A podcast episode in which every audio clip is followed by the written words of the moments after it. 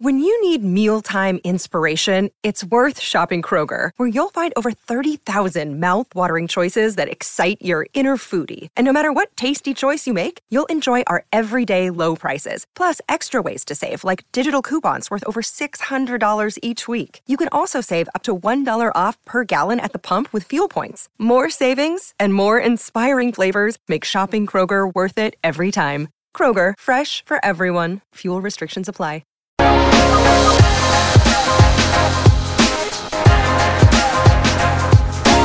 Coffee and Cream on Hail Varsity Radio with Andrew Rogers and Damon Benning. Nice catch by Gunn. Ooh, the no look. Quick Shafino with the three. You want to go see your families, but you want to make sure that you stay disciplined. Woo! There's Miller.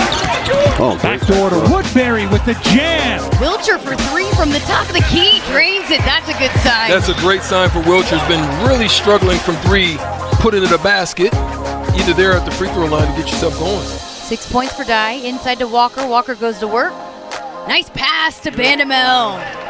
Oh, no look pass. Griesel to Casey.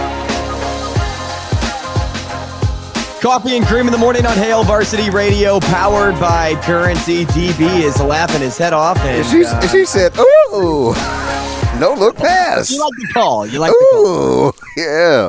yeah. Uh, That's the- Damon Benning, as you guys all know him.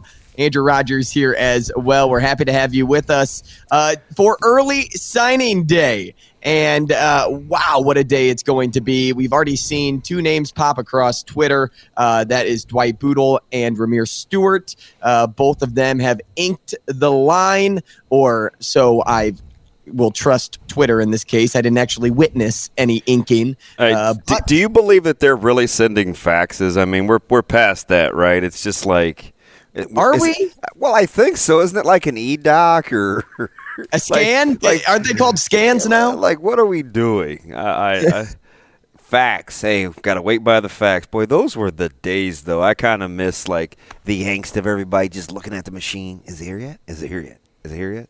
Wait a minute. Hey, I, I can't relate. Wait a minute. It's two thirty. Uh, hey, somebody check on Harris. oh, Oh, heck, man. heck of a day for these high schoolers and junior college folks, man. That are that are going to ink their names to the next few years, at least. I think we could say that's at least one. right. Uh, and and we have a great show planned ahead. Future.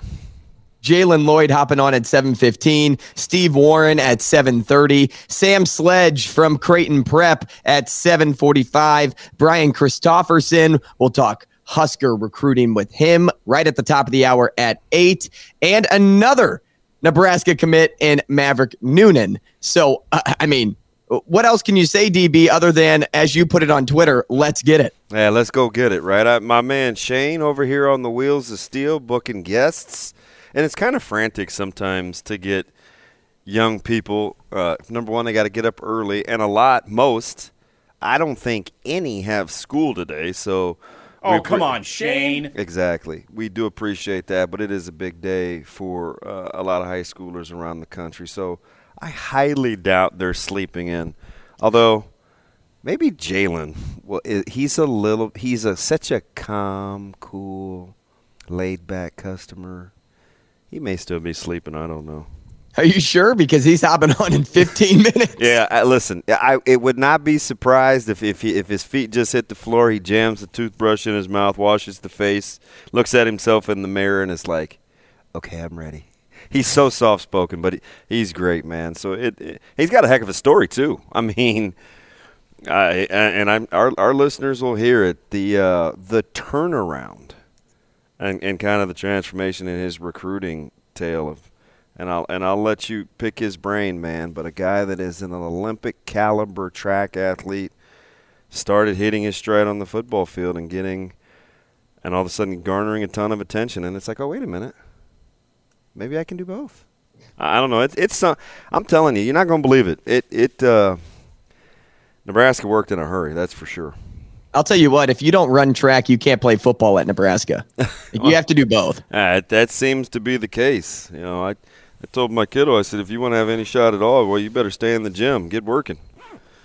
Hey, before we keep getting down uh, the rabbit hole, which is early signing period and recruiting, let's touch on Nebraska basketball quickly uh, because they are the king of queens. A real life Doug Heffernan, if you would like to call it, uh, putting in a long day's work, getting rewarded, and now they get to run off to their holiday parties with their wacko family members, or in the show's case, uh, the father in law.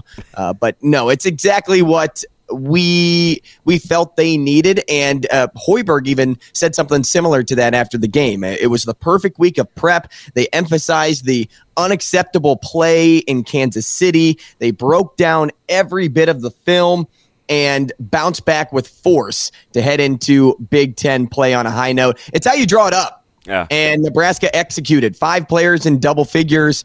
Nebraska held Queens to uh, under 34% shooting, uh, which was their lowest shooting percentage on the season.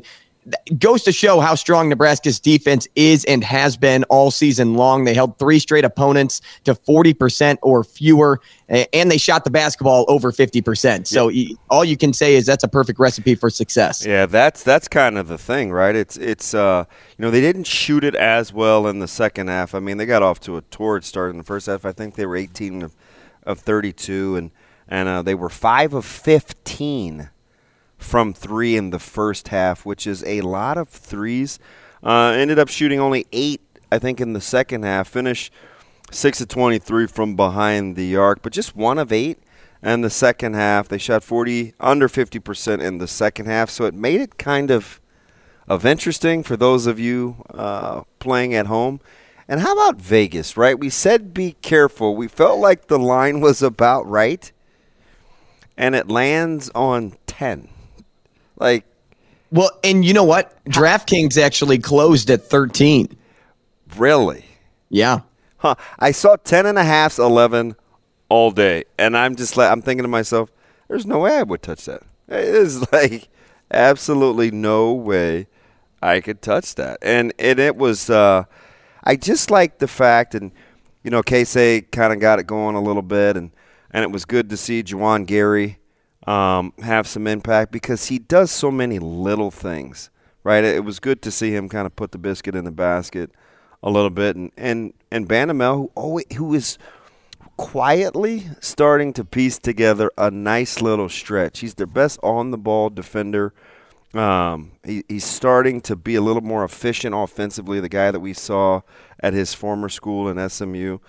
I mean, it's listen, it's Queens, and I get it, and and and nobody's uh, you know sending bouquets and, and and pleasantries, but it's one you had to have against kind of a quietly a sneaky quality basketball team, and now you get to enjoy the holiday and, and, and get ready for the Hawkeyes. Oh, no look pass, Griesel to Casey. Oh, just an East trick on the call. Oh, no look. Uh, yeah, Shane. Look, I'm gonna because uh, I've got to I've got to work with here later on today, Shane. Uh, play that one more time so I can chuckle to myself. Oh, no look pass, Griesel to Keisei. Yeah. yeah, JC will not hear the end of it from old DB. That's for sure. Woo! Hey, I, I saw right Ooh, through that. No. All I saw was you laughing, and I'm like, what is he laughing at? I'm trying to set up the no. show. Hey, so she's forever going to be a drop on the show, then that's great because as a coworker, I'm sure she'll appreciate that. Oh no! okay, Shane, stop. I got. Oh no! See that that's what happens when you deal with kids. Oh. Hey, one last point before we move on to uh, more recruiting things. Something that I really liked about Nebraska was how they came out of the gate in this game. Yeah. Uh, they ended with 43 first half points, and I know they got outscored in the second half. But when you put up a lead of 13 uh, by was it 13? Let's do math here, DB. Oh, hey, it's, listen. It's a lot more than 13. Be careful um, when you ask me to do math on the fly. It it can be a struggle. It would be three twenty-three. Are you no. ca- are you carrying the are you carrying the, the, the one in the tens place? Like what are you what are you doing?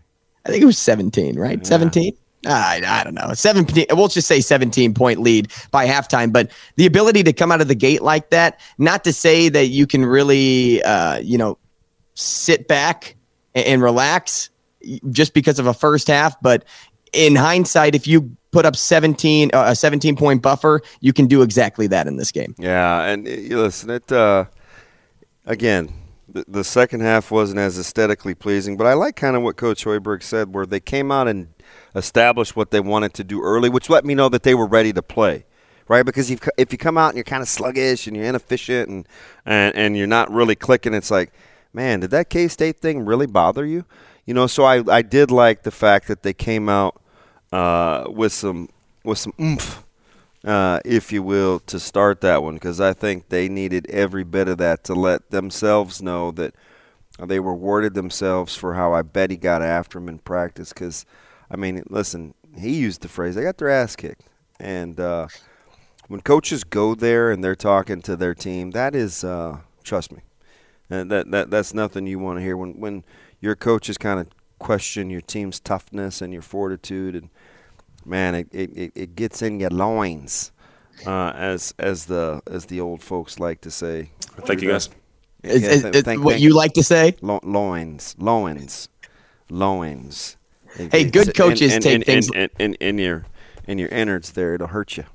I got Good coaches take things like that personally, though. Now I got to and uh, you. speaking of good coaches, how about Matt Rhule and the way he's been able to recruit early on throughout this process? And I always go back to what he said back at Baylor mm-hmm. when he said recruiting is not about rankings. Recruiting is not what people say it is. Recruiting is finding people who can play, putting them in the right positions, and developing them. If you look up and down the 22, 23 players that have, you know, verbally committed at this point, though all 24 or 22, whatever I just said there, fit that bill. Every single one of them.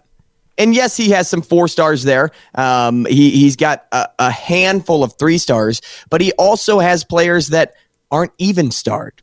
And how much do you look into the stars? Obviously, not too much when you're Matt Rhule. Yeah, Matt well- Rhule finds ways to develop no matter who the player is because he sees promise over actual star ability that's being labeled on, upon a player because of what somebody else says. And how about quietly? Like, if you take a look at where they are potentially from a recruiting standpoint, he's addressed some needs on defense, even the even up front with the interior. And we'll see how they close out today in the early period.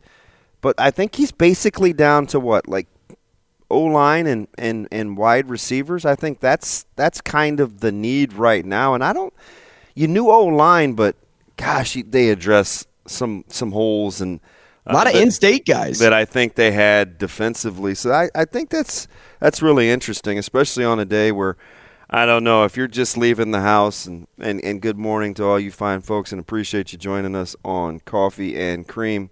A lot of snow days. Andrew, I mean, I know you, we're split this week because you're in St. Louis with the fam, but you know, LPS is no school, Omaha Public Schools, Bellevue Public Schools. Where are kiddos going to sign? I mean, will they open? Would you open up the building for a signing day when you're the majority of your student population is not at school? I would if it wasn't like, uh, you know, detrimental weather outside. Yeah. If the weather was so bad to where you could not open up the school, I get it. Right. You know, it, it just kind of uh, is one of those things you just have to work toward because nobody can control the weather. Uh, but in this case, based on what I've been hearing from you, and you would not bring up this point if the weather was so poor over in Omaha right now. Yeah. Uh, I would say open it up. Drew down. It's the anti Folgers. There's not a drop. You know, Folgers was good to the last drop. It is. Now it's early. What time is it? Seven, seven, ten, whatever. I should know. Every, it's our show every right? morning. I know, man. You just never know with your guy. But uh, n- nothing yet. I don't know what time it's coming, but man, I know there's some kiddos that are looking out today and they're saying, "Wait, what? What? Huh?" But hold that thought. It's a long day ahead. We'll see. The weather can be fickle. I'll tell you what, though, it is. I I really feel for some of these high school kiddos because this is a moment they've dreamed of for a long period of time. You wanted to do it in front of some of your best friends and the rest of your your uh, your school community, and seeing news like this just puts a damper on the mood. I I get it. I I, I really feel for them, but know that no matter what, you're going to have a great story. Yeah no matter what it is, you could you could sign at home and be like, if people ask you about it at a later time, like, hey, you know, what was it like signing your paper in front of all these people? And you can say like, well, you know, we were supposed to, and then all of a sudden, Doctor Blizzard came in, and uh, then we we had to cancel school because you know all, we had to prepare for this, and then no weather hit hit the town. Yeah. And so I got to do it with my family at home. We did it over, you know, Instagram Live, whatever it is. It was still a great story uh, but it just didn't. It wasn't how it was supposed to be written. Yeah, and listen, I, I get it, right? I, I was with uh, our athletic director all day yesterday um, in Kansas City uh, as Omaha West Side boys and girls uh, had hoops, talking to district people, uh, get checking with Offutt and Eppley to get forecasts because you can't be wrong. Talking with all the athletic directors on conference calls on the way down, just trying to make sure that they get it right and it's above their pay grade. And all the things, Andrew, that they have to think about. It's the holiday tournament and that got postponed. So they're going to play four games in four days and because there's the moratorium in the metro and they were worried about signing day and the athletes and do you open up the building? Do you not? I mean, there's a lot going on when Mother Nature start, tries to – starts to flex on you because I think parents and, and administrators they want to get it right for the safety of their kids, and so I think that's something that you got to think about because sometimes you're going to be damned if you do and damned if you don't. Talk about test review here. And let's drop back on a lot of the people, a lot of the names that are a part of today's signing day. You have three Florida transfers. Uh, two are four stars, both on defense, a linebacker and a corner. Mm-hmm. You have one portal quarterback who is a four star from Georgia Tech. That's Jeff Sims. You have 19 high school commits, seven in state, two four star on defense. The rest are three except, except for Ives. And one of those three star athletes are here with us right now. Jalen Lloyd on the phone a West Side guy, DB. Jalen, good morning. Hopefully, you just didn't roll out of bed like DB was predicting, but we're happy to have you here. Good morning. Hey, congrats. Hey, there's that silky smooth voice, man. Congratulations. How you feeling? Uh, thank you. I'm feeling good. So soft spoken for our listeners at home. I was trying to explain the story to Andrew, so I'll let you tell it. How did we get here in roughly what I would say is about six short weeks. Like, quickly walk us through the recruiting process and what happened. Um, well, I was supposed to be signing. I mean, that's committing. Uh, I can't remember. Friday was. Yeah, three days. I think it was December tenth, maybe. Yeah, sounds about right and I I got the flu, which some people don't believe, but it was true. I did get sick. Um, so I couldn't talk, so I had to reschedule that, and it just so happened that uh, the same day, uh, Coach Rhule and his staff reached out to my family and wanted to offer me. So that that changed everything. Um, then uh, me deciding to go to Nebraska really didn't happen until the official visit. Mm. What was it about the visit? It was just the the coaching staff just felt like it felt like a family. And, uh, Nebraska felt like home. There's a lot of places I went to that felt like just gave me this weird, like mm. like almost a homesick feeling. Jalen, you know, you had a former Husker and Green Bay Packer, Steve Warren, Heisman Trophy yeah. winner Johnny the Jet Rodgers, also coming to see you making it big time. What did it mean to have those icons show up on your big day? That was that was crazy. I actually seen uh, Johnny Rodgers walking in. I don't even know if he knew that I, that was me when I first walked when he first walked in. um, but uh, people like that, that's that's what I that's what I uh, want to set out to be. I want to be uh, another part of the the legacy that that that I was developing. Mm. Yeah, with your with your mom being such a a, a track icon up there, and and your, your dad going to school there, was that how much your personality doesn't seem like that would sway you, but when the opportunity presented itself, did it? Um, I wouldn't say that is what, but it definitely was. It definitely was part of it. Mm. Talk to me a little bit about, or walk us through the big decision to leave Omaha Central, where your dad was your track coach. You're an Olympic caliber track athlete. A lot went into that to make the decision to come to Westside because you you wanted to be to to develop your football career too. How scary was that? Yeah, that was really scary. I didn't know a lot about Westside.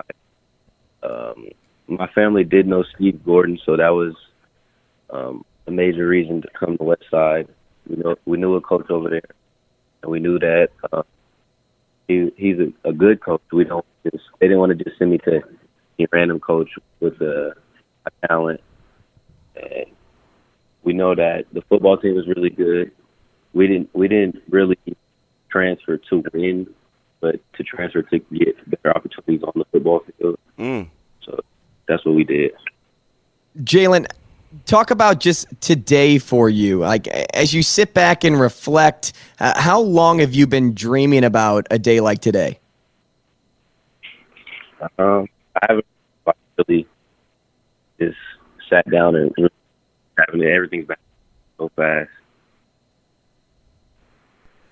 Jalen, when but oh, go ahead. I'm sorry.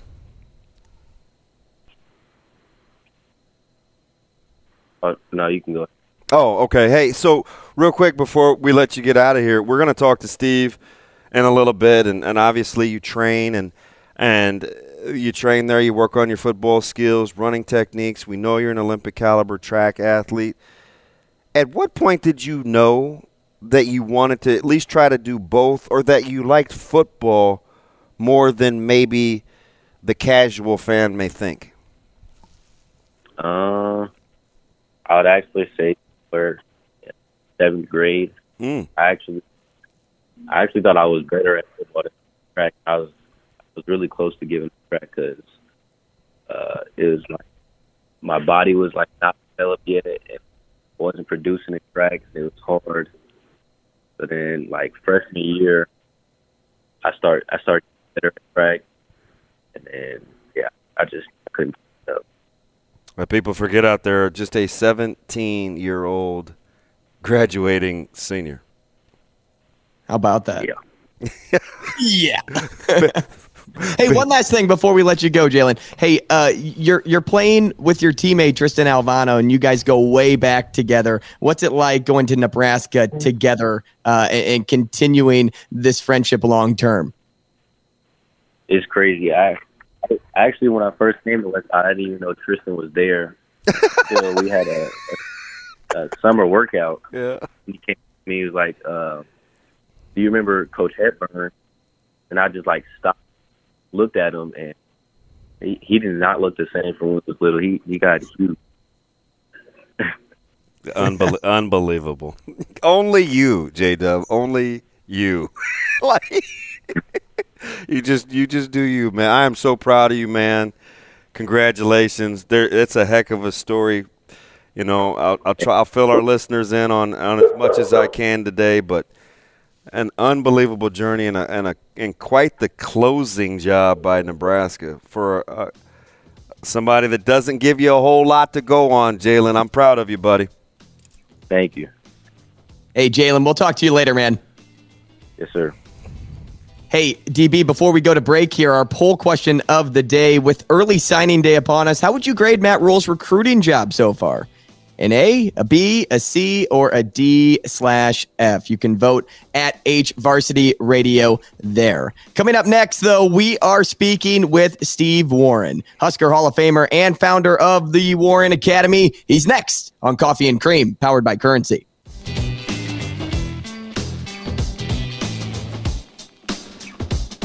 Coffee and Cream with Rogers and Benning on Hail Varsity Radio.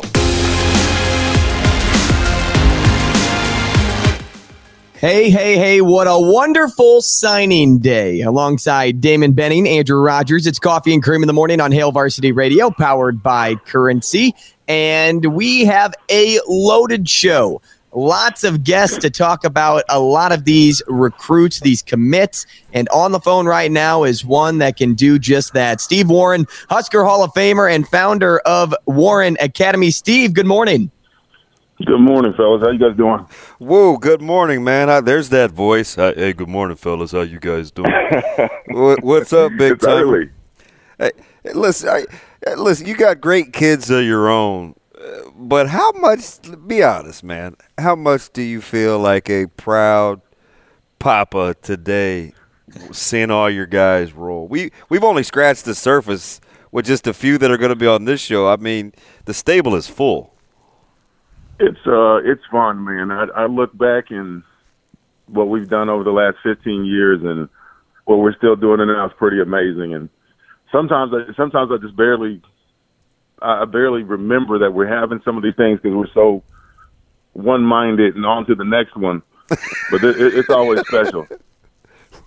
Hey Steve, not only are you proud of of these young men and how they've developed to get to this point, but uh, you know you really make it a point in your life to make them a part of your family no matter what. We just got done talking to Jalen Lloyd, and I asked him a question regarding you showing up to his commitment. So, w- with all of that, you know, being said, like, why do you do it? Like, what inspires you to, you know, help all of the young talent, especially in town?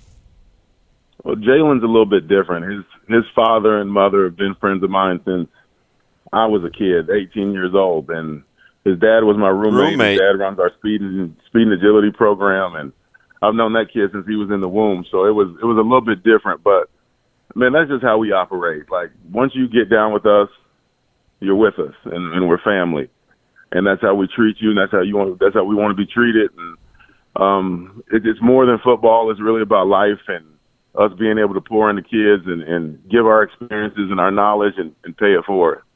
See, it's interesting as you kind of watch guys and and they come to you. You you play in a lot of different worlds, but they're all connected, right? Where you train, you you you skill position train, you can strength train, you also do seven on seven. But as a guy that was really good playing eleven on eleven you have an eye for what actually is functional. Is that the is that been kind of your key in terms of why folks trust you? Because a lot of guys can run, a lot of guys can jump. Some guys are good at seven on seven and can't play a lick. Like, how do you how do you make it all blend together under one roof? I mean, we have great coaches. I mean, we have phenomenal coaches. Like our strength staff is is great. We we've got speed coaches that are great. Um, our football coaches, man, our our our lineup of coaches is is like no other for guys that that know football and can teach it. it it's not it's not about me at all, and I kind of hate that the name is Warren Academy because I don't want people to think that I made this all about me because I didn't. I made it about the family and the people I'm connected with, and that's what we're really trying to do is take those connections that that I've created over time and be able to pour those out into into other kids and connect them with other people. So really Warren Academy is about connecting. It's about being a connector. And I and I've been able to connect people that can help people. And so, you know, I heard um Deion always talks about a change agent. And that's what Warren Academy is. We're change agents. That's what that's what we're trying to do. We're trying to change people's paths, trying to help them get a, a, a better understanding of who they are so they can go out and excel and be successful. If you're just joining us, we're speaking to Steve Warren, Husker Hall of Famer and founder of Warren Academy. You can toss him a follow at Steve underscore Warren 96 on Twitter. Steve, DB brought up 7v7, which is a, big part about what you do over at the Warren Academy. But, uh, you know, it get, it also had me thinking too. Nebraska, you know, has eight man football and, and, a bunch of different levels, all the way up to eleven. But no matter what, no matter if it's eleven, no matter if it's eight, no matter if it's seven, and and you put uh, those those seven guys up against some of the best in the nation. But how does that get these young men ready, college ready in particular? The one thing we tell our kids when they come to us is we're not a seven on seven organization. we really, really, seven on seven is, is probably our least liked thing that we do. Like we love football, so we use seven on seven as a tool to develop kids for the fall. We could really care less about really seven on seven itself because the whole culture for us is a little bit toxic and we're not a seven on seven organization. We're a football organization. So if you come play seven on seven for us, understand that it's not about seven on seven.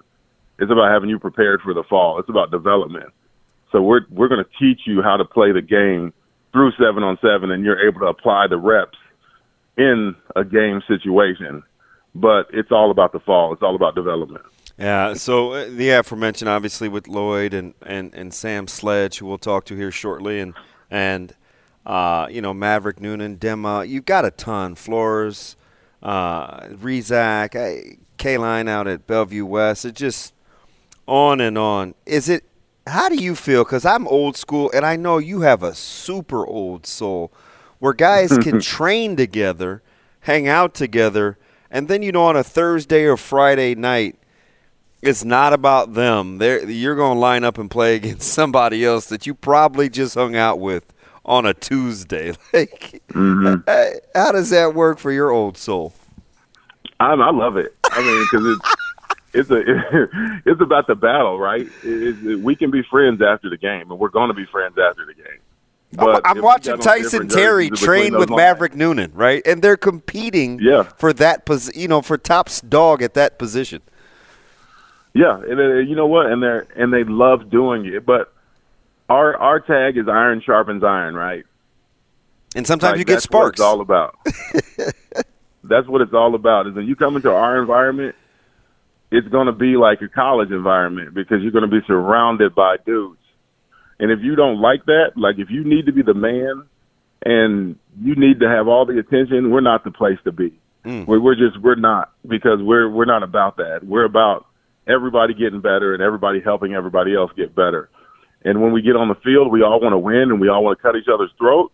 But after the game, we're all going to hug and love each other too you bring up a great point there, and, and I'm happy DB started to uh, sprinkle in some of the names that we'll be talking to today, but also a lot of familiar names for you. I, I know our listeners are, are, are highly interested in a lot of these recruits, but don't have the backstories that DB may have or you may have, Steve. So can you fill us in at all a, a little extra on what you've liked about uh, whether it's just a few of the guys that are signing today or as many as you'd like?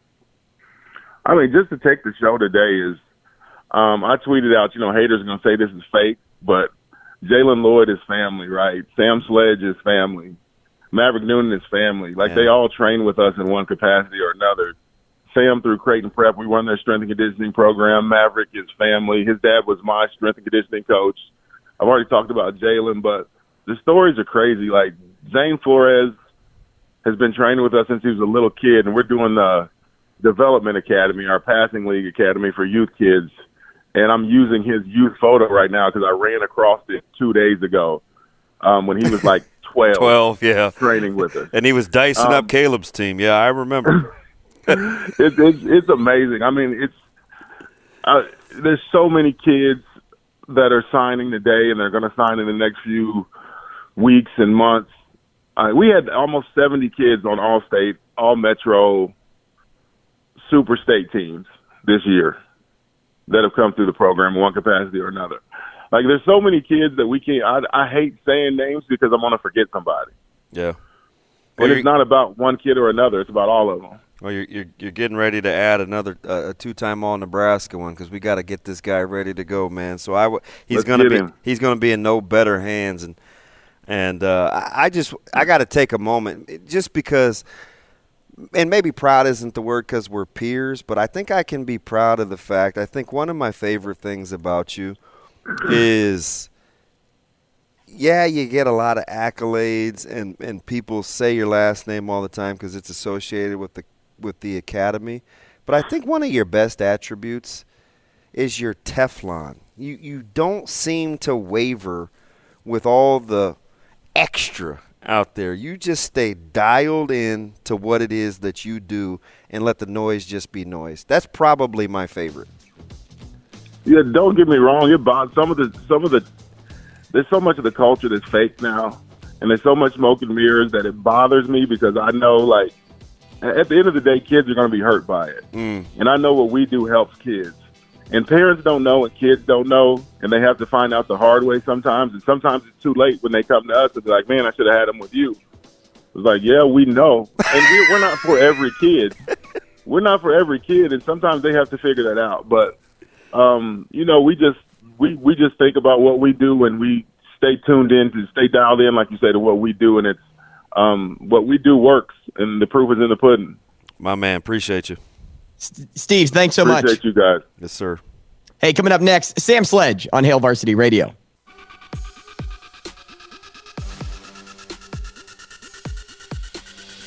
Coffee and Cream with Rogers and Benning on Hail Varsity Radio. And we are back, coffee and cream in the morning on Hail Varsity Radio, powered by Currency. Damon Benning, Andrew Rogers. We appreciate you joining us here on early signing day, and it's a great day to honor, pay honor to a lot of the various high school commits in our area. And one in particular is on the phone right now. It's Sam Sledge. He is uh, an offensive line commit out of Creighton Prep. Sam, good morning. Good morning, guys. How are you? How are you doing? Good. Sam, hey, fantastic. Sam, it's probably a bigger deal for me to talk to you than it is for you to talk to us. I'm just going to go ahead and get, get that out right away, man. You know your family. I have I have loved your game from afar and when you're not playing against us, I am cheering my brains out for you, man. So on a super on a Thank super you. personal note, man, congratulations. Seriously. Thank you. Thank you. That's awesome. Hey Sam, what's it like being part of such a heavy in-state class? Uh, it's pretty awesome. Uh, it was fun meeting the guys uh, on every recruiting trip, and then it's fun also playing against them on Friday nights. Yeah, I, I tell people, and, and your, your dad kind of has this too. You know, you know, good looking, big guy. He's got that smile, and you think he's kind of like everything's kind of easy going, man. But then you you compete against him, and you're watching him, and it's like, ooh, not all that nice, right? Like that. That has to be where you got that from, right? Because you know this good-looking, strong kid, but just a terror like once the whistle blows. I you got to walk us through like where that came from and is that because of how you were raised? Uh yeah that's most, de- most definitely how i was raised by him. Uh went to every practice saw how he coached saw the intensity he brought and just i just knew i needed to bring that once once i got into high school. Sam, speaking of your pops, as a legacy to the program, what does it mean to you to play for his old team and the team that you grew up loving and adoring? Yeah, it's awesome. Uh, just going down there when I was a little kid, and now being able to play there, um, it's it's truly awesome, and it's kind of fun to follow in his footsteps. Sam, let me ask you something because you're super competitive. Um, and like I said, when those between those white lines, like you you take it to a different level. You train with a lot of guys that you play against, right? But but pretty good natured while you're doing it. How and where do you draw the line between okay, I'm getting better training with these guys, but when we play against each other, it's a whole different ball game. Yeah, I feel like it's just kind of flip or a switch you have to flip uh, once you get on the field. You just have to bring that extra intensity and extra newness, and you know it's okay to put someone on the ground when you're playing against them on Friday nights. But I mean, when you're training with them, you just gotta keep them safe. Sam, your story to how you became a lineman is a little bit different because you know you you bounce out of middle school, uh, you know, commanding an offense, and then you step foot on the football field at Creighton Prep, and you're expecting to be catching passes this time from the tight end position, and then um, you know when your team needed you, you stepped up in a big way, and you ran with that opportunity to you know, hop on the line at Creighton Prep. With that being said, where do you envision yourself on the Huskers line? And are you opposed to maybe getting out of your comfort zone a little bit if they ask you to play a, a different position on the line that you're not, you know, used to? Yeah, I'm not opposed at all. Uh, I can move inside, outside. Uh, I move defense if they really want me to. Uh, yeah. Just anywhere they want me to want to put me. Uh, I'm glad to. I'm glad to do that for them. Because I'm assuming it just boils down to you just wanting to play, right? Exactly. Yeah. You just want to get on the field as quick as possible and do the best for your team. Sam, you play for one of the all-time likable guys, I think, uh, in the Metro, in Coach Young. Uh, a tremendous person. I I drove down to Kansas City yesterday with our athletic director Tom Kirkman, who is obviously, uh, you know, a good good friends with with Tim and I. And it was weird. We're just driving in the car, and a couple of West Side guys and the prep guys dominating the conversation. Uh, he, he, just take a sec, just to kind of describe the relationship, kind of his leadership, the staff that he's put together. Because I think, and it's not just because he's a former Husker, he's always treated me with respect. I think he's for other people um, about Coach Yonk and, and what he's trying to do at Creighton Prep. Uh, yeah, Coach Yonk is he's like a dad to me, first of all, and he uh, he's just coached me not even on football, just about life, my whole life. I've knew him since I've been probably four or five years old. Yeah, and being able to play for him uh, was awesome but he just has great leadership, um, great qualities all all across the board, and and uh, the other coaches at prep, uh, Coach Moose, Coach Fife, uh, Coach Hennings, uh, defensive line, uh, and my dad. I mean, those are all great guys and all great coaches, and they you just feel how they care about you and they want you to do your best on and off the field. Hey, going back to when you shifted over to the line, you mentioned your dad. How beneficial was it uh, to have him in your back pocket when it came to you overcoming the learning curve of that position? Yeah, it was. I mean, I had to learn it in one week. Uh, I switched Eesh. either the second or third game of the season my sophomore year.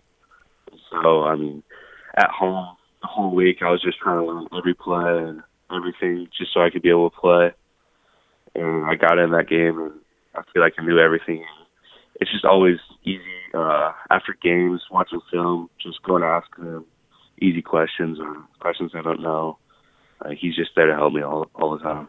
Sam, such a uh, an impressive group of, of seniors with, you know, Pargo Jr. and, and and the Brown twins and Marcelino and and the list goes on and on. Brandel, just a lot of your guys how proud are you of your teammates as they're going to have post-secondary opportunities to play football as well? That's that's kind of a special senior group from a talent standpoint.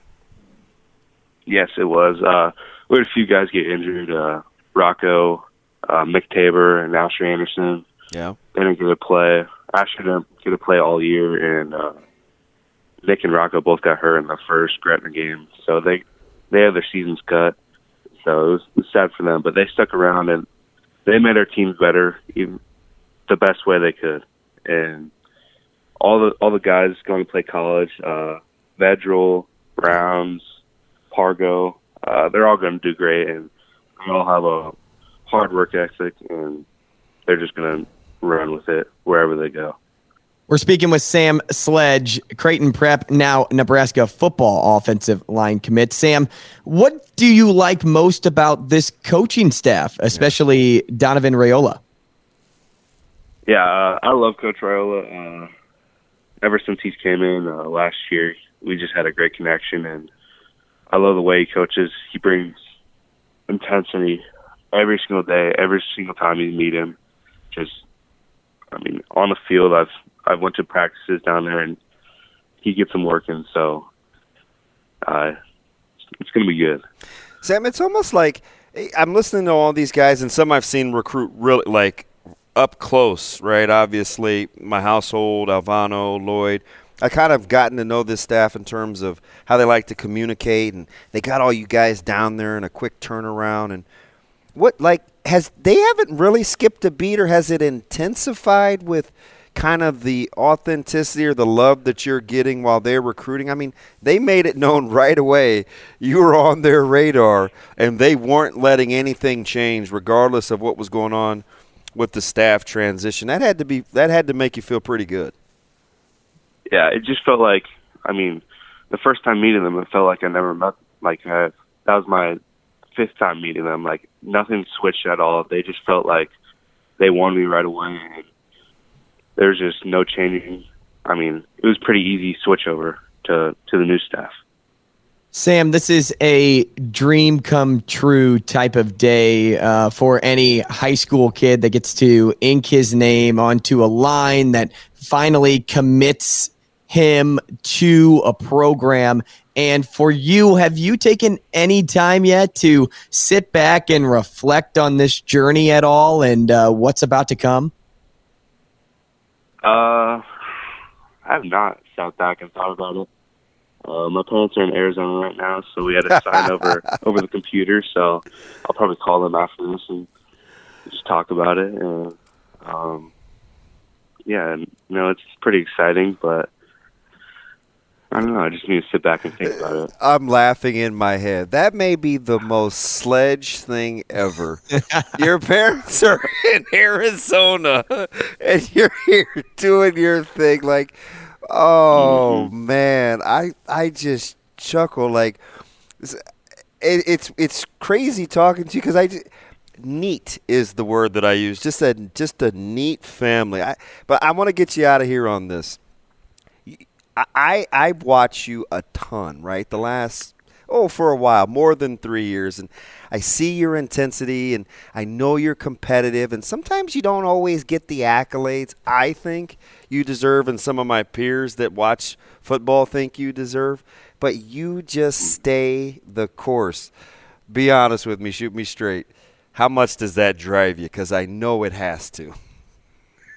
Uh, I would say, uh, looking at accolades, you know, you don't always feel feel good about them or whatever. It's just always a little has a little pit in your stomach, and it, it makes you work out or work harder, and always on the field. Uh, you know, it just drives you a little bit harder, and you know, not getting those, it just just makes me work harder. I don't know. I don't know what to say. I love. I know. I know what you're saying without saying it. Yeah. I love it, man. I'm looking forward to watching you play, man. Uh, a terror on the good side. Congratulations. Good luck to you, Sam. Thank you. Appreciate Brian it. Brian Christopherson is next. Coffee and Cream on Hail Varsity Radio with Andrew Rogers and Damon Benning.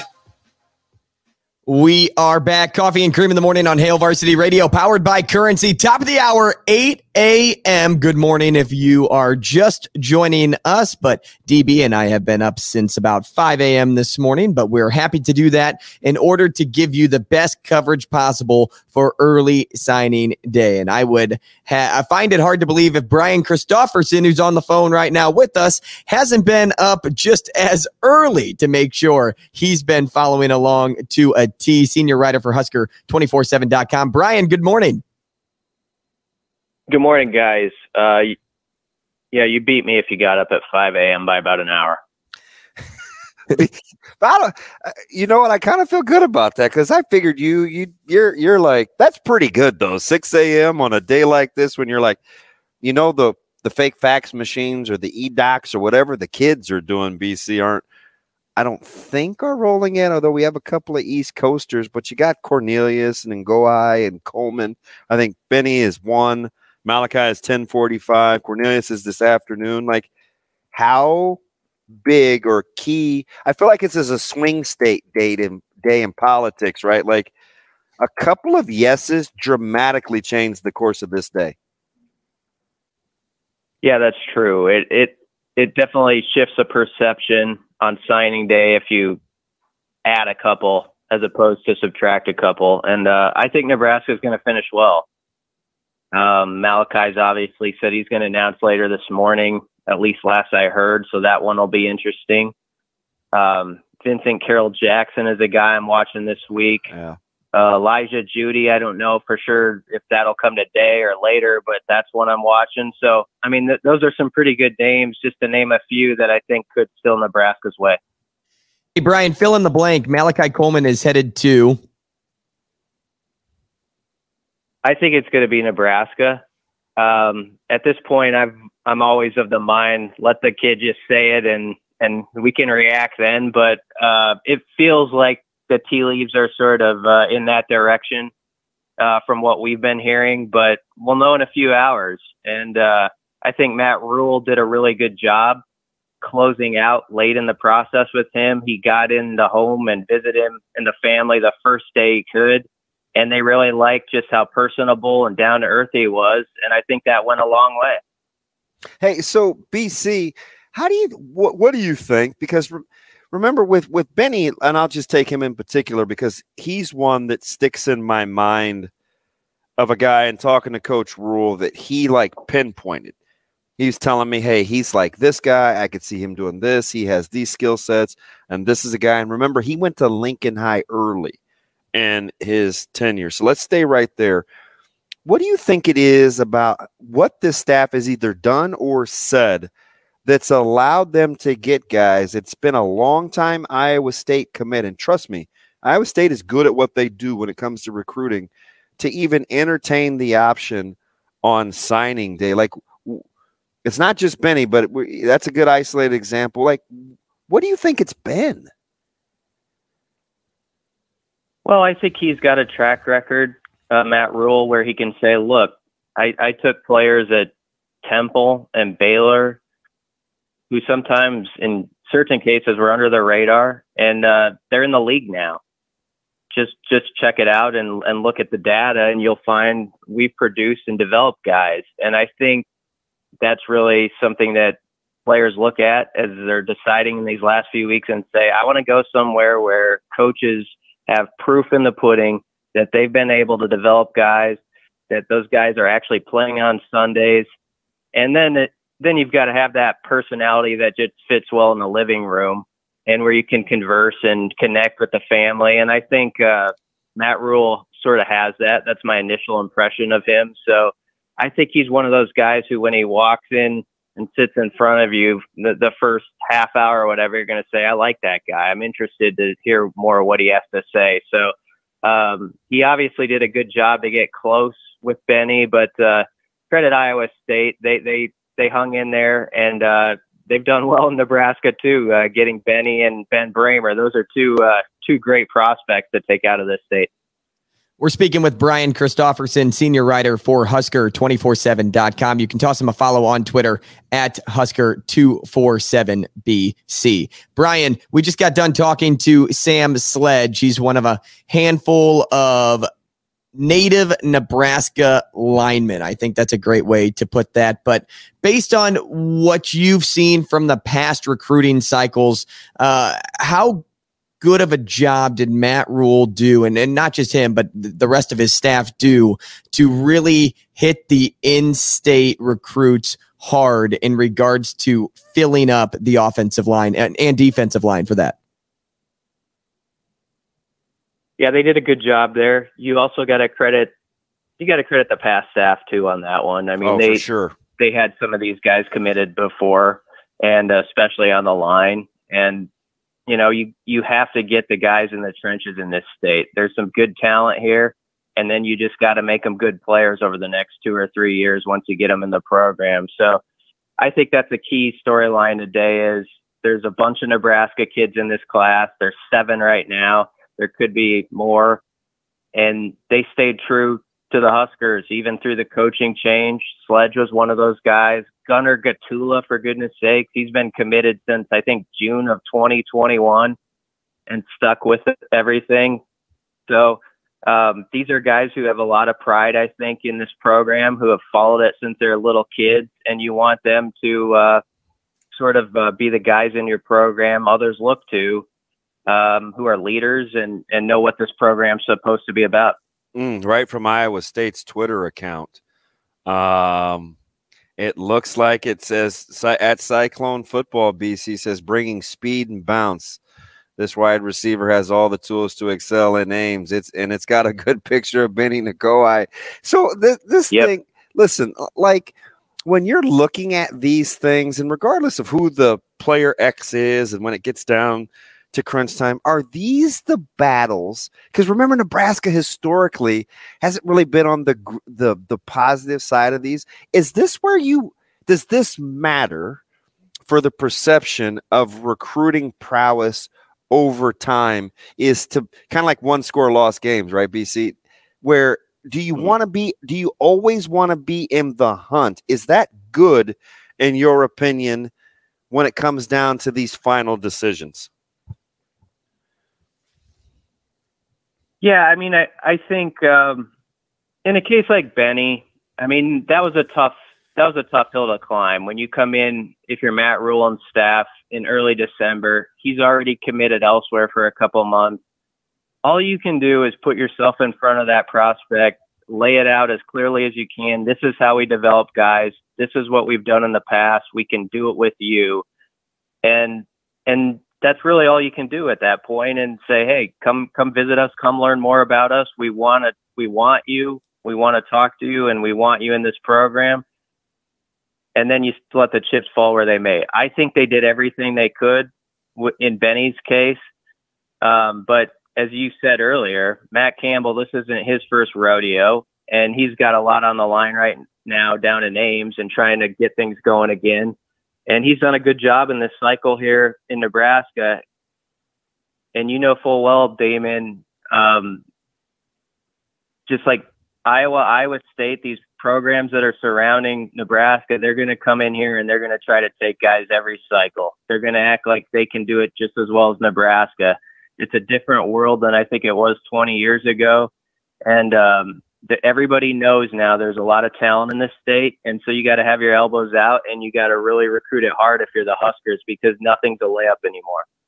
Brian, as we look at the status of Cornelius, one of the more sought after portal prospect, prospects, Nebraska, you know, they aggressively pursued the kid from Rhode Island and uh, brought him in for even an official visit. But since that point, the competition has become a lot stiffer. You have Ohio State in the mix, Oregon, Tennessee.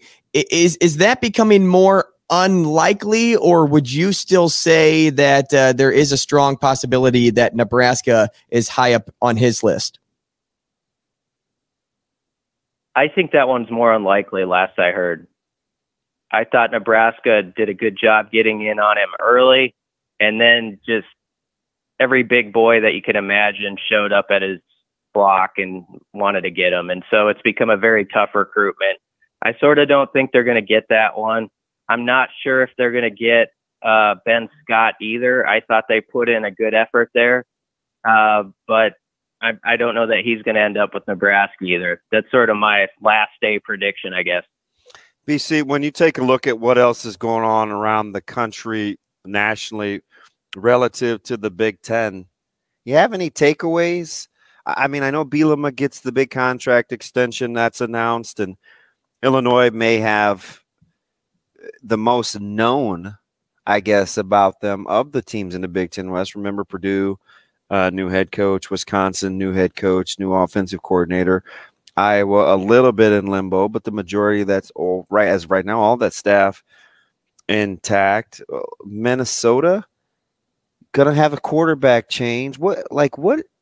How are you feeling about the Big Ten in terms of recruiting as a whole right now? It's gotten better. I mean, I, I think um, you're seeing more and more Big Ten teams that aren't Ohio State, Penn State, and Michigan that are in the hunt for some big time players. I know Iowa lost a, a good one in fi- a five star lineman the other day, but they're still ranked Yeah, how sixth about in the Big Ten in recruiting. Wowzer! Yeah. Wow. And then uh, Ma- Maryland, Maryland's a good recruiting school now. I mean, they're fifth in the Big Ten and 24/7 Sports rankings. Um, Michigan State's up there with Mel Tucker, so you know he's going to always put a good class together. It's just a matter if he can develop them. But I think there's now like eight to ten really good recruiting programs in the league um, that are going to be in the top 40 almost every year. So that's what you're dealing with around here. And Nebraska's going to go head to head against Rutgers for New Jersey guys. They're going to go head to head against Penn State and Ohio State for Philadelphia guys. It's going to get really interesting around here with this staff and some of their connections when you think about uh, where those areas are branch out even further here, and I don't want to get too far ahead because uh, there is still a, a, small window before UCLA and USC join the Big Ten. But what about the two quarterback recruits both of those programs got? Yeah, um, I mean, they're going to all get those type of guys. They're they're they're going to get those skill guys. The question they're going to have to answer, and they're going to they need to start doing it is can they get the guys in the trenches to hold up in this league? And I know USC is USC, but uh, it's going to be interesting that first couple of years, I think, when they're in the Big Ten and the physicality of this league and how it wears on you into November. So they need to really, that's the area where they really need to stock up is in the trenches and have those type of guys who can go toe to toe in this league. Uh, but there's no doubt that they are going to uh, get some really good skilled guys every cycle. And there's also no doubt to me that this new Nebraska staff is going to hit California a lot more than we've seen uh, recently. I'm not saying to get out your Calibraska t-shirts again. I'd rather you not. But I, I think Nebraska is going to hit the West Coast with some of the staff members they have again. And, and we'll see what happens with wide receiver coaches in Texas, yay or nay, or or kind of that development. But is that a part of the country, BC? Since you because since you bring it up, that you think would behoove Nebraska, or do you pit that against if they're having successes in other places, it would be secondary and not necessary? I've always thought of California as secondary to Nebraska recruiting nowadays. It mm-hmm. didn't used to be that way, but I think in the last 10 to 15 years, it's become that way. However, if you have certain staff members who are very well connected there, and I think Nebraska has a couple of guys, then you pick and choose there, and and you you you fight some battles, and I think they will. But Texas for sure is going to be a place that this staff hits like nobody's business. And Matt Rhule, when he was at Baylor, he came in as an outsider from the East Coast, and within several months, a lot of coaches down in those Texas high school circles loved him, and he really fit in well. So those connections haven't gone away. So there's no way Nebraska is not going to use them to every degree possible. Hmm. Brian, Nebraska ranks 44th in the composite recruiting rankings, uh, and that came out just ahead of early National Signing Day uh, yesterday. But, you know, my question to you is this Is that 44? Is that, did that exceed expectations? Was that kind of right on the nose for expectation, or do you think uh, people expected more than that? I think in the future they'll want them to be like a top 25 class. Um, but I also think there's an understanding around here about how much everything got flipped over three or four weeks ago, and you've kind of had to start over in some cases. So there's going to be uh, some grace with whatever their final ranking is.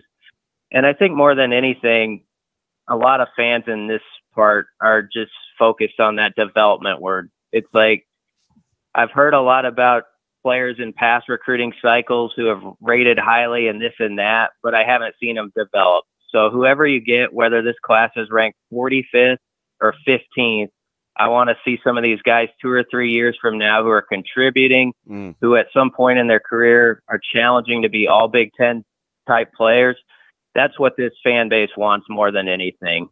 They're, they've seen that there are other programs that like Iowa, Wisconsin, that sometimes have rated lower in recruiting, but they've been able to get their guys uh, to progress and they've competed for division titles. And so I think that's what people are looking for here is development more than anything.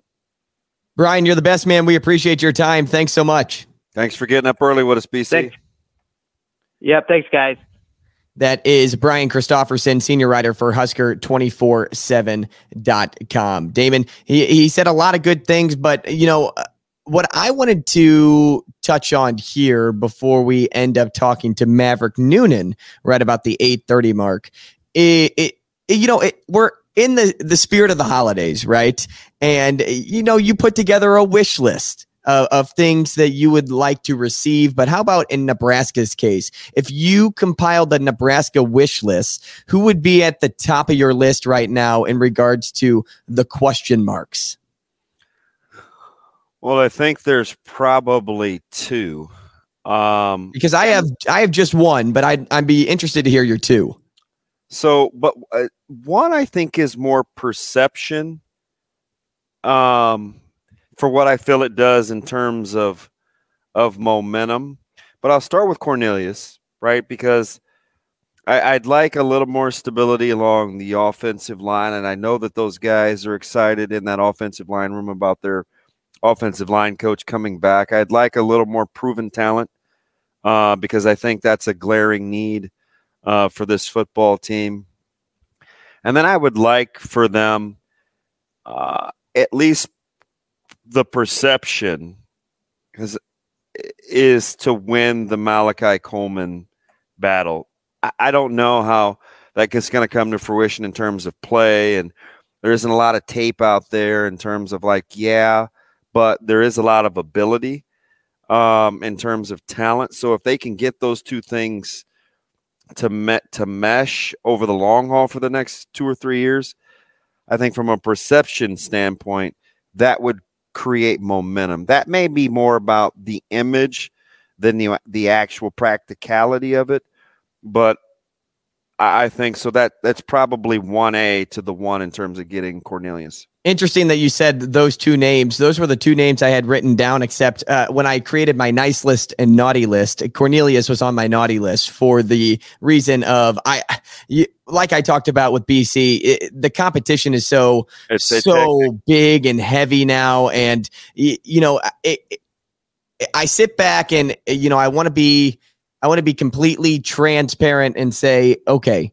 like let's let's not just dive right into the Kool Aid. Um, Cornelius wants to play for uh, you know a top ten football program right away because he was playing at Rhode Island for the longest time. He got to a point to where his stock is now rising. Now he's going to be looking toward the NFL draft. Where do you go to do that? You go to one of the top 10 programs in the nation. It's it's just kind of obvious, and unfortunately, that's just the world we live in. On the other side, um, you mentioned Malachi Coleman. That was the name for me that is, probably the number one wish right now. And you know, despite the trip to Colorado, I still think Nebraska has the leg up.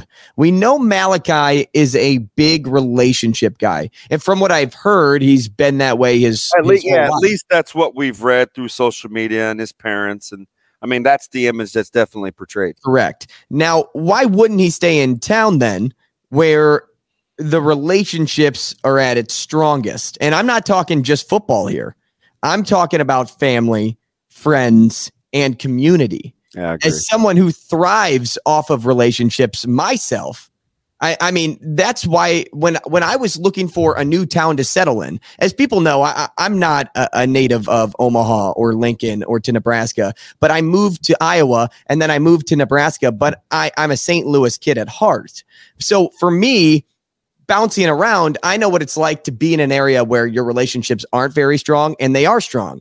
Uh, when I was in Iowa, my relationships weren't that great with community. Now I had people up there that I created some with and and you know the various high school teams and coaches and players like that's one thing but it wasn't like those were my people. Mm-hmm. And now I come to Omaha and I've created such a family here. And I finally found what I call a second home. So for me, that that is so big for me too. Is just knowing my area, knowing my people. So when I look at Malachi here, I, I'm not sure what family or, or any any relationship he has in Colorado, and we won't know that until he makes his announcement.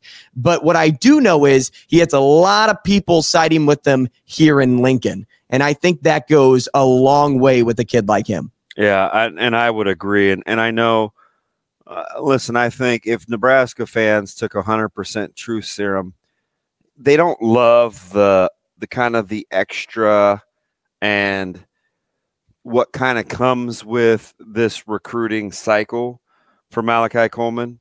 But I do think they would trade that in in a heartbeat to embrace one of their own from Lincoln East to say, hey, he's staying home and being able to to cheer for him. So I think that's important and, him being comfortable because I think the the downside to that is I think for him, if we're being 100% honest, and I'm not afraid to say this, is I think there's a certain segment of the fan base that wants there's a prove it aspect, right? Like, hey, you've garnered a ton of attention, you've got a lot of accolades. I want to actually see the production. So I think they have to think about that too, because that's pressure. And as I pressure. told as I told you yesterday, and I always say, pressure either yields you diamonds or it busts pipes. You don't want to be a pipe buster in this deal. So I think that's why I make it 1A because there's a little other that goes with that. And I think it's conversations that we have to have because I think people want to see him thrive and be productive where the potential meets the expectations. And I don't think there's the worry of failure in his mind at all. There, there can't be, and I don't, and I don't know him, so I'm, you know, I'm, I'm speaking off the cuff there. I've, I've never, I, I just, I shook his hand at the Bellevue West Burke game, and I said hello, or Bellevue West and prep game, and so I don't know him, so I don't want to pretend to be in his head. I'm Right. just telling you from the outside looking in how I see you have to be able to be successful at the Power Five level. You got to be able to dial in. And I'm with you. Because same thing. I, I, I could he- DB whatever just came out of his mouth could come out of my mouth too in that regard. Um, but I will say, you know, if he does feel a little bit of pressure, maybe he doesn't stay home because he doesn't want to disappoint. Who knows? We'll hear his decision later on today. 45. But we'll hear from Maverick Noonan next on Hail Varsity Radio.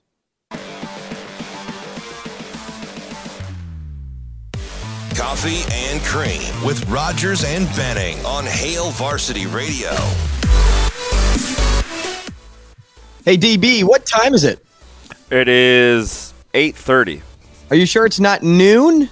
Ah, you for Maverick Noonan. You funny guy. You you got me on that one too. Usually I can kind of see your wit coming, but that's that's actually pretty good. No, I could tell you weren't paying attention. Well, that that's like ninety eight percent of the time. So you always you always have to kind of dial me in. But you called my name, so I knew I should probably get you it should going. snap back to reality. Yeah, get it going, man. Get it going. You were in a daze because you you were trying to think about all the great questions you're about to ask our next guest. I, I, I was in my feelings a little bit over Franco Harris, which we'll get to later as a diehard Steelers fan. But yeah, Right. I, I'm always excited to talk to this guy because I've watched him since he was just a little guy, which he hasn't been for a long time with that frame.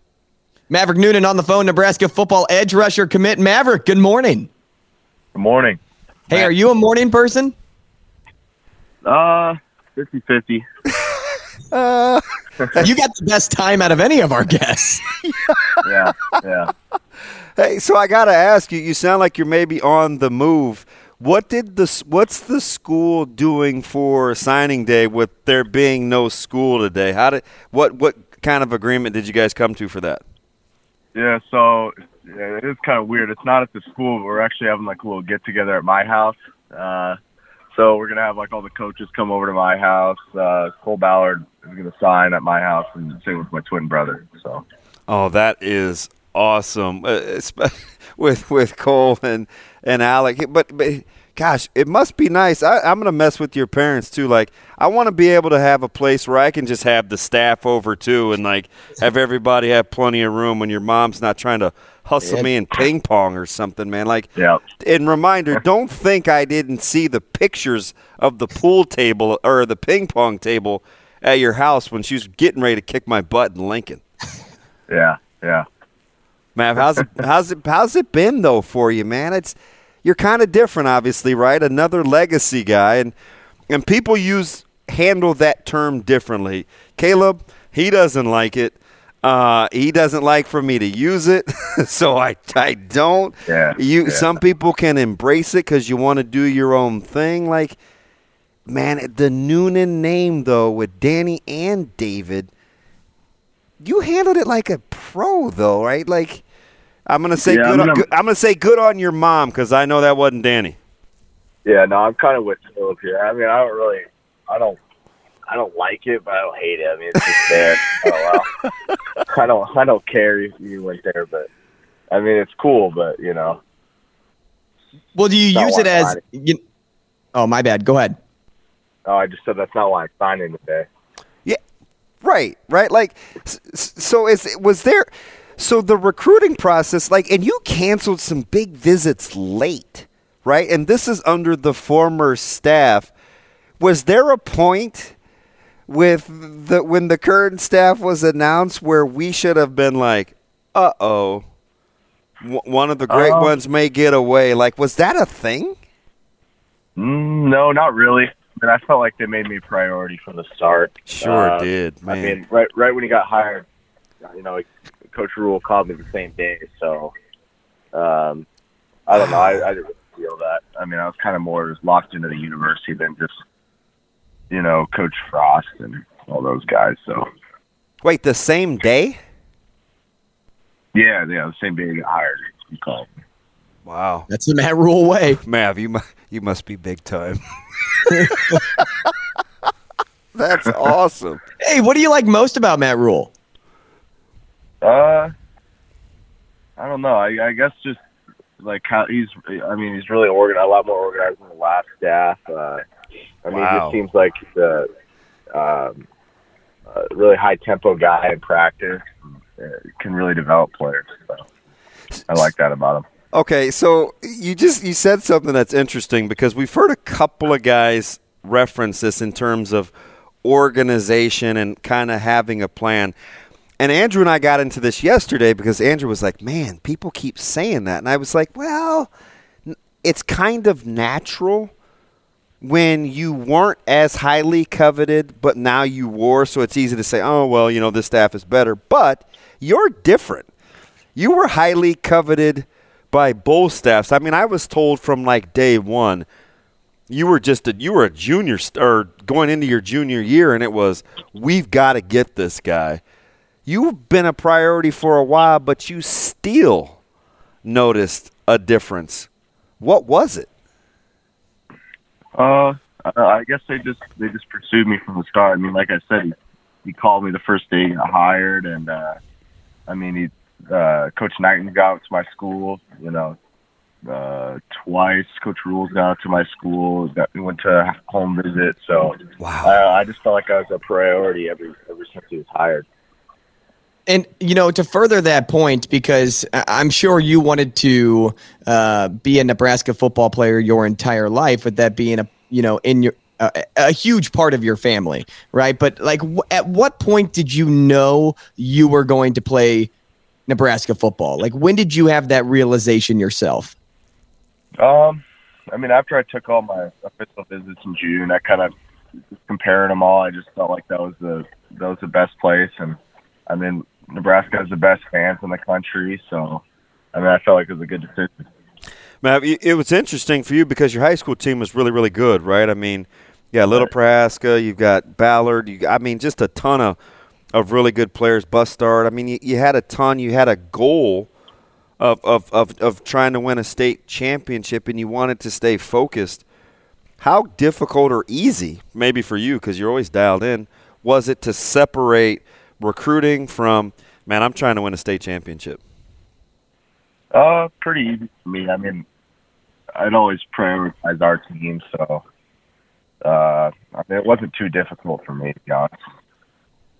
Hey, when you talked uh, a little ear a little bit earlier about your family and you know uh, the legacy uh, that you kind of fall under that trickles down to you, um, you know, obviously your family has a strong rooting interest for the Nebraska Cornhuskers, but you know, as you were growing up rooting for this team too, uh, and you know, I, I don't really know if you hit on this point exactly, so I'm going to ask it again just to you know for my own sanity, reassure my own brain. Uh, but what added pressure did you feel or did you feel any added pressure from your own family roots or, or was this just something that you wanted to do for a long time Uh, I mean, I didn't, I didn't really have any uh, pressure to go anywhere specifically. I mean, Nebraska was probably always my my first choice. They were the first ones to offer me. So, uh, but no, I, I didn't I didn't feel any pressure towards going anywhere. I just I just felt like it was the best place for me after I went to all my visits. And So- then, uh, also they got the fans too, which is great. So. One of the things that I always tell people that I look for, you know, just whether it's because I played or coaching in high school, I, I always think you have to find guys that you don't have to babysit because the rigor of, of Power Five foot, Division One football is is very difficult. And I felt like from day one, even when I said you were tops in the class a, a year ago, when it wasn't as popular to say, I said he Mav's a guy that I just don't think you have to babysit. He, he's he he likes to work out. He's a grinder. He's competitive. And then during like unofficials or early junior days, like I would be in Lincoln, and you would you uh, twice you just happen to be there watching film or on a weekend studying. You're you're going in you're in your senior year, but you're still a film and football rat. Like where did that come from? Because those are things that people don't know that I think they should know that give you a glimpse into your personality. Yeah, I mean, I love film. I mean, I mean, one thing that I remember specifically, you know, I'm always scouting out opponents, right? Seeing tells, offensive linemen. So uh, we were down in GI, and it was like it was like I don't remember what the play was, but I knew it was a pass just because of the of my film studies. And I, I called it out, and then all the linemen were like super confused. I got a sack after that play, and then all the linemen were super confused. and I like I that's the what them. I told them like I told them like how I figured it out and everything. That was probably the funniest thing I've done this year. But oh, that was funny.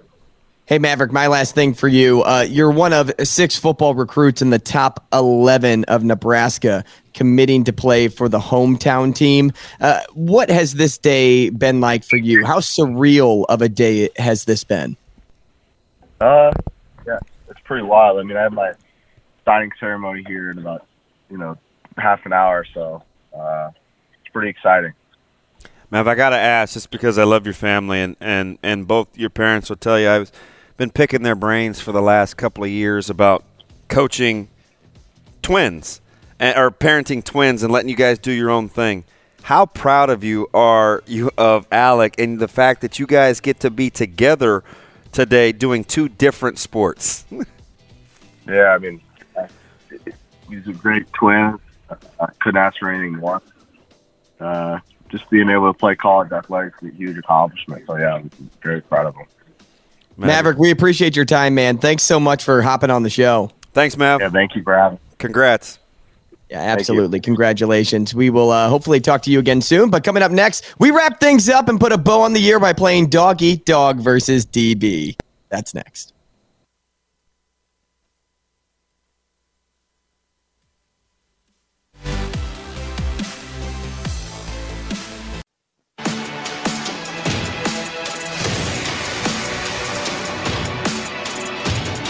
Coffee and Cream with Rodgers and Benning on Hail Varsity Radio.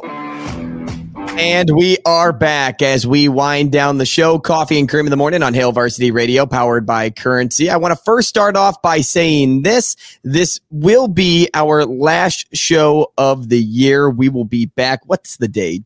January 2nd, January 3rd. What's that Monday, DB? Uh, I believe it is the second. I'm going to look right now. But remember, we are doing Benning's bite, Benning Bites and Morning Dump next Morning week.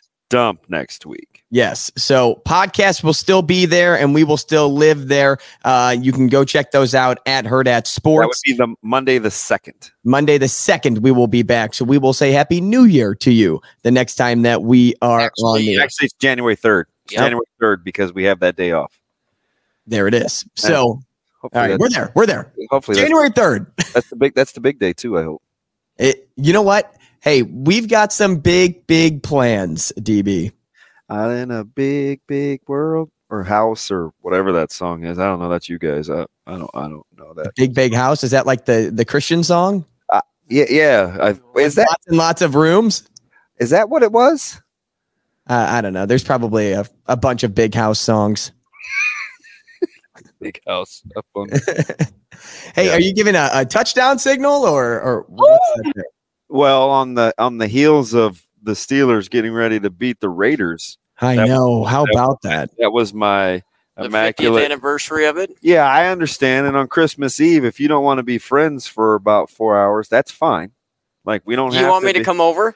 Yeah, well, you can. I mean, I'll I'll be doing absolutely nothing. Maybe I'll, I'll be finished wrapping gifts. I'll probably be deciding between crab clusters, rib roast. or Can I come to your place? Yeah. Oh, yeah. Absolutely. Can I bring the girlfriend? She hates football, so I'm going to be annoying that, that about the immaculate reception. She's going to be annoyed about football. You would Is, just is, you would just she, lose your is she mind. okay with the two little dogs, Buddha and Biggie? Oh, that she would probably just love that. Okay, Buddha's a little cuddler now. He's he, he's uh got some he's got some commitment issues, man. He stays connected. But you were talking about Franco though. Yeah, that is uh that's tough for your guy. And you know what's weird? I feel a little guilt over this, Drew Down, because as a diehard Steeler, he wasn't my favorite to watch run, but I admired so much of what he meant to that franchise because he was the spokesperson. And first and foremost, Andrew, he is my mom's favorite NFL player. That's all that matters. Not named Warren Moon. She texts me. So second favorite player. She, yeah, not named Warren Moon. She texted me this morning, Andrew, my mom, and she said, sad day with the Matt Rhule emoji, the sad face. Although this one I could figure out. Franco Harris died. As if it's not my job, like to, to Mhm. follow sports and as a Steelers guy. But I mean, that just, he Shows was the impact. yeah, because in our household, you know, my dad used to scout for the Dallas Cowboys in his former life, and and he everybody in my family outside of me, my my brother was a Cowboys fan, my sister Kim is a Cowboys fan, uh, my dad was a Cowboys fan, and as a itty bitty salmon, if you will, I'm swimming upstream. I'm like, well, who don't the, who don't the Cowboys like? Well, they don't like the Steelers. So I'm just a little kid, and we're watching, getting ready to watch the Super Bowl with some salam, some homemade salami, cheese, and crackers, and some liverwurst pate, some party in our downstairs. And I'm watching the Cowboys Steelers, and I said, you know what? I'm a Steelers guy, and it was it was all about Franco Harris and and and that football team. So uh, Was that the number one team that the at that time that the Cowboys didn't like was the Steelers? Yeah, I would say so. I mean, I'm not a historian you- from the 70s, but I know that they had their. I mean, there was. I don't think Denver was a rival. I mean, they're in the Washington. Washington. I mean, you could have you been. could have been a Washington fan. That's that's what I'm getting towards. No, no, I didn't see them on television. I mean, the Steelers were the first Or first Giants team. fan. The Steelers were the first team that I saw. Uh, That makes sense. play against Dallas, and and that was the team that I gravitated towards. It was the first jersey I ever owned.